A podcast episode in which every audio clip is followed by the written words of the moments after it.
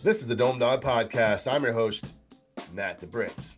Syracuse takes on Virginia Tech tonight, 7 o'clock on the ACC Network, Cuse.com for audio. So, Syracuse coming off that loss to Virginia on Saturday.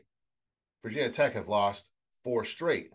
But in those four games, they've lost by five points or fewer, one in overtime. They're one and four in the ACC, but the one win was over North Carolina. So don't let that, that four game losing streak fool you.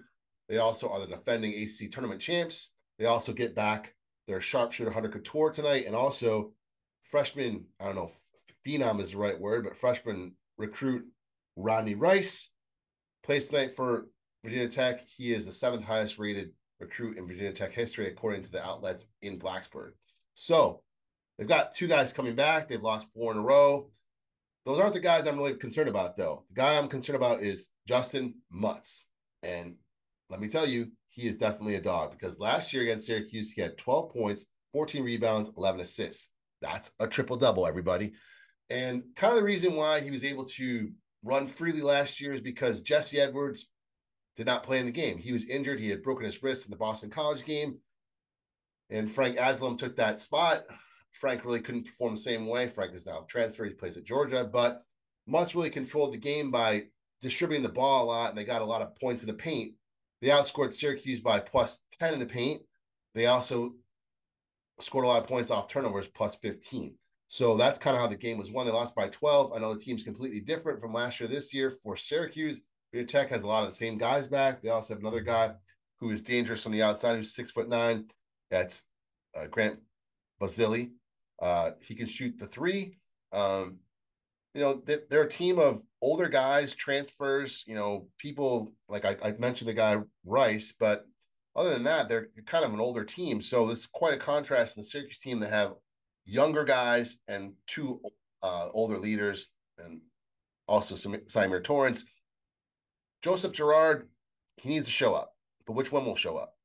In four games against Virginia Tech, he's had 12 points, six points, five points, 16 points. So that's an average about 10 points a game, 9.8.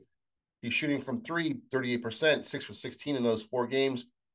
But you, can't have a stinker. You know, Syracuse goes as he goes a lot of times with the combination of Jesse Edwards. So Girard has to have a good game and Edwards. Now, Edwards coming off that horrible game against Virginia where they were double teaming him all the time. After further investigation, I was kind of looking at it. He was also catching the ball way too far away from the basket. So Syracuse Distributors need to get him the ball closer to the basket. He has to forget about trying to do stuff on the dribble. It has to be one dribble and up, one dribble and dunk, one dribble and like, you know, left hand, right hand, whatever it is. His game is not Tim Duncan where he can bank, you know, 15 footers. Maybe someday he'll be there, but right now he's not. So he can't do that. So between Girard and Edwards, 35 points that need to be scored. Okay. Uh, you can probably count on 15 points from Judah Mintz at least. So that's 50 points. Virginia Tech scores around 70 points per game in conference play. So, you know, 35, 15, it's 50. I need 20 more points. Where is that going to come from? Will it come from, you know, local product? Not really local to Blacksburg, local to Virginia. Maliq Brown. He was recruited by Virginia Tech. He also has a picture on his Twitter of him wearing a Virginia Tech uh, uniform when he went to on a recruiting visit. He was heavily recruited. He, he gave them, they gave him an offer after his freshman year, and then again later because the coaches changed. But other guys in Syracuse got uh, you know, letters from them, Mintz, Taylor, Benny Williams, but they weren't really interested. But Maliq Brown was, and he's coming off that great game against Virginia, 10 points, eight rebounds, shot efficiently. So can he put together two good games in a row? Will Benny Williams step in the spotlight again? Will Chris Bell? It doesn't really matter. Will Justin Taylor? It doesn't really matter who it is. They just have to score a little over 20 points, and I think Syracuse get this win. If Syracuse gets down or they're getting beat in the zone. They try to press off uh, press defense. You know, as Boeheim keeps saying, it's not sustainable, but I keep saying it's time to do that because every game is important. That's all I really have the Dome Dawg podcast today. Thanks everyone for checking me out.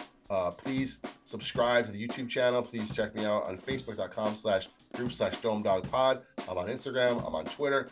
I'm on TikTok. Enjoy the game, everyone.